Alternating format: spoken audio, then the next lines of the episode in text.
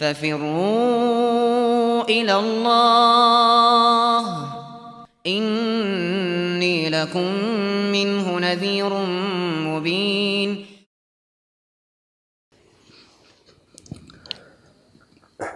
بسم الله الرحمن الرحيم. الحمد لله رب العالمين والصلاة والسلام على المبعوث رحمة للعالمين نبينا محمد وعلى آله وصحبه. wa man tabi'ahum bi ihsanin ila yaumiddin amma ba'd. Kaum muslimin dan muslimat para pendengar di mana pun anda berada assalamualaikum warahmatullahi wabarakatuh. Dari firman Allah subhanahu wa ta'ala yang patut kita renungi dengan seksama dan harus kita siapkan untuknya perbekalan adalah dua ayat di surah Al-Hijr. Tepatnya pada ayat 92 dan 93. Yaitu firman Allah Subhanahu wa taala, "Fa rabbika lanas'alannahum ajma'in amma kanu ya'malun." Demi Rabbmu wahai Nabi Muhammad. Allah bersumpah dengan dirinya sendiri. Demi Rabbmu wahai Nabi Muhammad. Lanas'alannahum sungguh kami akan bertanya kepada mereka semua. Ajma'in seluruhnya. Semuanya. Ini dari pertanyaan Allah di hari kiamat. Dan tidak ada seorang pun luput dari pertanyaan ini semuanya akan diajukan pertanyaan yang sama. Apa pertanyaannya? Amma kanu ya'malun. Mereka akan ditanya tentang apa yang mereka lakukan. Apa yang mereka lakukan ini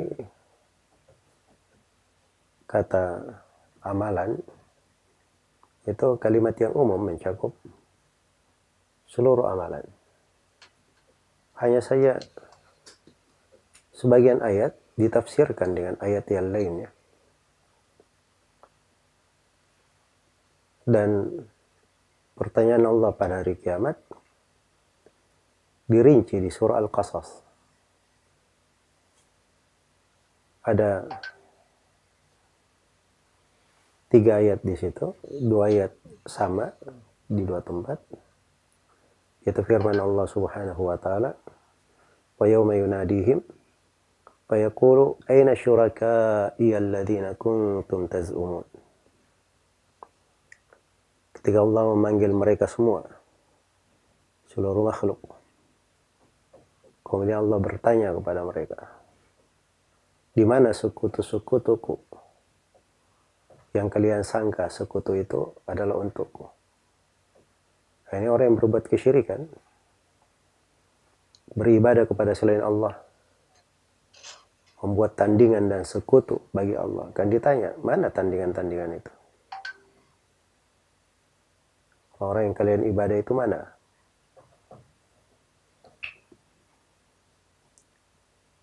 Nah, ayat yang lainnya di tempat yang lainnya surah Al-Qasas adalah firman Allah Subhanahu wa taala wa yawma yunadihim fayaqulu mada ajabatumul mursalin? Ketika Allah memanggil mereka lalu Allah berfirman bagaimana kalian menjawab seruan para rasul? Bagaimana kalian menjawab seruan para rasul ini dua ayat berputar padanya penafsiran ayat surah Al-Hijr. Ya Allah bersumpah pasti bahwa Rabbika demi Rabbmu ya demi Muhammad. Allah bersumpah dengan dirinya sendiri. Lanas'alannahum ajma'in. Sungguh kami akan bertanya kepada mereka semua amma kanu ya'malun. Tentang apa yang mereka lakukan. Nah, di dalam menafsirkan ayat ini berputar ucapan para ulama ahli tafsir dari kalangan sahabat, tabi'in dan selainnya. Al-Bukhari menyebutkan bahwa iddatun min ahli lil sejumlah dari ulama itu menjelaskan tentang makna amma kanu ya'malun tentang apa yang mereka lakukan an la ilaha illallah artinya mereka akan ditanya tentang kalimat la ilaha illallah dan ditanya tentang kalimat la ilaha illallah di dalam penafsiran Al-Imam Abu Ali Ar-Riyahi rahimahullah kata beliau akan ditanya tentang dua hal, dua perkara. Amma kanu ya'budun, bagaimana mereka beribadah, apa yang mereka ibadahi, dan yang kedua, amma ajabu bihil mursalin, dan bagaimana mereka menjawab para rasul. Oke, ini gambaran global terkait dengan ayat yang agung ini. Ayat ini harusnya sangat mengena di dalam hati. Apalagi kalau kita perhatikan dari kandungan ayat yang pertama, terdapat penetapan adanya pertanyaan di hari kiamat. Hari kiamat, hari kebangkitan, kebagian dari keimanan kepada hari akhirat. Dan di hari itu ada pertanyaan. Ada pertanggungjawaban pertanyaan itu mesti ada jawabannya. Harus disiapkan dari jawabannya. Yang kedua dari hal yang dahsyat di ayat ini, Allah menegaskan adanya pertanyaan didahului dengan sumpah. Bahwa Rabbika demi Rabbmu Nabi Muhammad. Nah ini sangat menggetarkan hati bukan masalah sederhana. Masalah besar Allah bersumpah dengannya. Hal yang tidak ada manusia lolos darinya. Semuanya akan berdiri depan Allah dan akan ditanya. Dan dari penafsiran-penafsiran terkait dengan ayat menunjukkan pentingnya dua hal ini. Dan dua hal ini tentang apa yang diibadahi, siapa yang diibadahi, dan bagaimana menjawab sejauh mana kita menerima dakwah para rasul. Itulah kandungan syahadat la ilaha illallah Muhammadur Rasulullah. Iya. Makanya siapa yang ingin beruntung di dunia dan di akhirat, siapa yang ingin beruntung di kehidupan dunianya, di sakaratul mautnya, di alam kuburnya, dan ketika dia menghadap kepada Allah Subhanahu wa taala, maka dua hal ini dia perbaiki dengan baik. Yang pertama syahadatnya, la ilaha illallah. Dia tegakkan dua rukunnya, an-nafi wal ifbat. La ilaha illallah itu bukan sekedar ucapan saya. Itu ada dua rukun asasi di dalamnya. Kalau tidak terpenuhi, tidak syah la ilaha illallahnya. Rukun yang pertama, an-nafyu, dia menafikan. Berlepas diri dari segala yang diibadahi, kecuali Allah. Dan rukun yang kedua, dia tetapkan bahwa yang dia ibadahi hanya Allah semata. Dia tetapkan bahwa yang dia ibadahi hanya Allah semata. Ini dua hal. Bahasa-bahasa dalam Al-Quran macam-macam, tapi kembali kepada dua hal ini.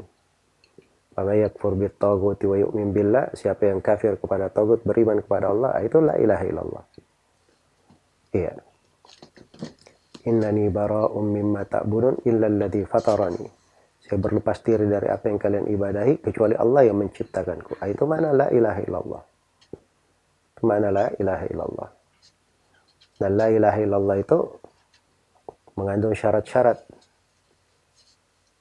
bagi siapa yang ingin sempurna la ilaha illallahnya. Syarat yang pertama dia punya ilmu tentang kandungannya. Tidak jahil tentangnya. Syarat yang kedua dia yakin, tidak ada keraguan. Syarat yang ketiga dia ikhlas dalam mengucapkannya, tidak ada riak. Tidak ada ria. Tidak ada ria, tidak ada kesyirikan. Syarat yang keempat, dia sidik. Jujur. Tulus. Di dalam mengucapkannya. Tidak ada kedustaan. Ya. Yang kelima, dia cinta kepada kalimat la ilaha illallah. Tidak ada kebencian. Cinta kepada la ilaha illallah. Cinta kepada siapa yang mengucapkannya. Kemudian yang keenam, uh, dia terikat dengan kalimat la ilaha illallah. Dia terikat dengan kalimat la ilaha illallah. Dan syarat yang ketujuh dia menerimanya. Tidak ada penolakan. Dilengkapi dengan syarat yang kedelapan dia kafir terhadap segala yang diibadahi kecuali Allah Subhanahu wa taala. Apabila la ilaha illallah ini konsekuensinya syarat-syaratnya sudah dia penuhi maka amalannya di dalam beragama itu adalah hal yang melengkapi la ilaha illallahnya. Semakin bagus dia beramal di atas la ilaha illallah, semakin tinggi derajatnya. Tapi kalau sudah bagus la ilaha illallahnya, dia pasti masuk ke dalam surga. Iya. Dan seruan kepada Nabi Muhammad SAW menjawab, itu dilihat dari kejujuran kita di dunia ini dan menjawab seruan Nabi Muhammad itu itu terpenuhi pada orang yang pertama membenarkan apa yang disampaikan oleh Nabi. Dia percaya semua yang disampaikan oleh Nabi. Yang kedua, dia taat kepada seluruh perintah Nabi. Yang ketiga, dia tinggalkan apa yang dilarang oleh Nabi. Dan yang keempat, dia tidak beribadah kepada Allah kecuali di atas tuntunan dan syariat Nabi. Itu betul dia menjawab suruhan Nabi. Apa buktinya kamu pengikut Nabi Muhammad? Ya Allah, saya setiap kali beramal dengan agama, saya pasti bersandar dari tuntunan Nabi. Nah, itu pengikut Nabi Muhammad. Tapi kalau di akhirat ditanya, bagaimana caranya kamu beribadah, sholat? Wah itu saya ikuti toko saya di kampung saya ikuti dari kiai saya, dari guru saya, mengajarkan seperti itu. Iya. Di hari kiamat itu orang tidak ditanya tentang gurunya. Tapi dia ditanya tentang sejauh mana dia mengikuti Nabi Muhammad SAW. Guru, kiai, siapa pun yang mengajari, itu harus bersumber dari Rasulullah SAW. Kalau tidak, maka dia akan masuk ke dalam golongan yang mesal pada hari kiamat. Wa yawma ya'addu dhalimu ala yadayhi yaqulu ya laitani ittakhadtu ma'ar rasuli sabila. Ya wailata laitani lam attakhid fulanan khalila. Faqad adallani ani dzikri ba'da id ja'ani wa kana asyaitanu lil insani khadula. Hari kiamat, ingatlah hari kiamat tatkala seorang yang zalim menggigit kedua tangannya Iya, tidak tanggung-tanggung penyesalannya, bukan jarinya yang dia gigit. Dua tangannya masuk ke mulutnya, saking menyesalnya, sedihnya. Dia berkata, andai kata saya mengikuti di dunia, saya ada jalan mengikuti Rasul. Baru dia menyesal. Kenapa dia tidak ikut Rasul? Tidak berpegang kepada Rasul ketika di dunia. Wahai betapa kasihannya saya. Kenapa saya jadikan si fulan orang yang saya ikuti? Orang yang saya cintai. Rupanya dia ada panutan lain. Iya. Yang dia ikuti. Dan ini hati-hati. Kadang sebagian dari saudara-saudara kita kaum muslimin ditanya sesuatu, diterangkan dalilnya. Iya. Nah, itu kamu ada apa? Dalil terus, dalil terus. Iya. Nah itulah yang menjadi masalah pada sebagian orang. Karena memang ilmu agama itu itu bukan berasal dari kantong sendiri dia pengetahuan, ilmu, warisan. Dan itu bagi orang yang menyampaikannya, dia tidak menyampaikan dari dirinya sendiri. Dia menyampaikan ilmu, dia pewaris Nabi Muhammad SAW. Maka dia menyampaikan sebagaimana datangnya dari Rasulullah Sallallahu Alaihi Wasallam. Ya. Maka ini ketentuan dari orang yang bersyahadat la ilaha illallah Muhammad Rasulullah kalau benar dua hal itu, ah, itu dia akan mampu menjawab pertanyaan apa yang kamu ibadahi, siapa yang kamu ibadahi. Dia akan bisa menjawab bagaimana kamu menjawab seruan Nabi Muhammad, seruan para nabi dan para rasul. Dia akan mampu menjawab hal tersebut ketika dia berdiri depan Allah Subhanahu wa taala insyaallah taala. Itulah yang perlu kita pelajari. Ya. Perlu kita dalami, selalu kita ulangi, kita resapi dalam kehidupan, kita perhatikan ya, dan kita luruskan langkah-langkah kita di atas hal tersebut. Dan ayat ini juga menunjukkan bahwa pada hari kiamat itu pertanggungjawaban